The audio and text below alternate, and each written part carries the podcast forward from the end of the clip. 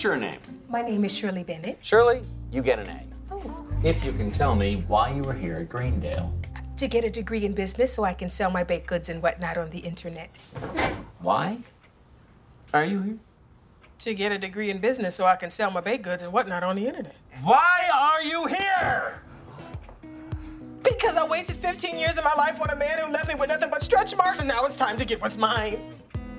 Day seized.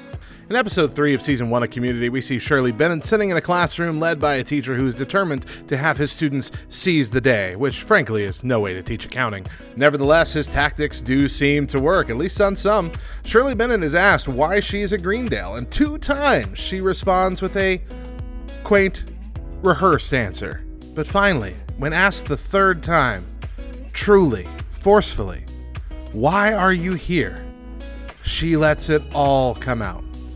She lets her heart bleed openly in front of everyone. And how she responds showcases the pain inside of her heart, the longing for something more that that pain has given her, and her not exactly knowing how to go about it. In fact, her journey throughout this entire show is a roller coaster, but one that mirrors a lot of Christians' lives.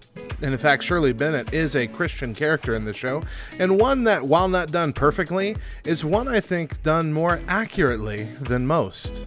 You see, Shirley entered Greendale essentially at her rock bottom, when her life has fallen apart, and now she's having to build back up again, and she is struggling to find direction.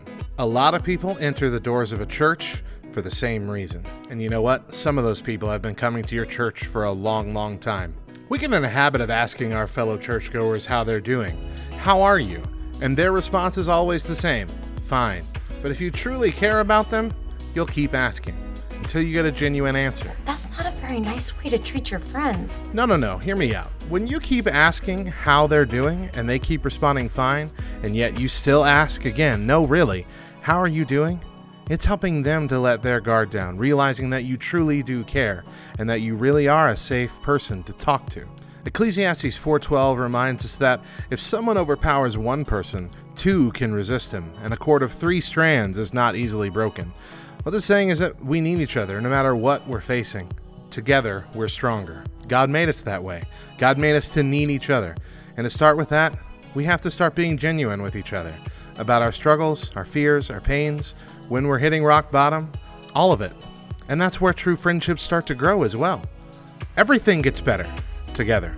So go out and ask enough to where they know you really care, and you'll truly seize the day. Wowee! Subscribe to Binge Watching for Jesus on Spotify, and make sure that you catch new episodes every week right here on Back Row Radio.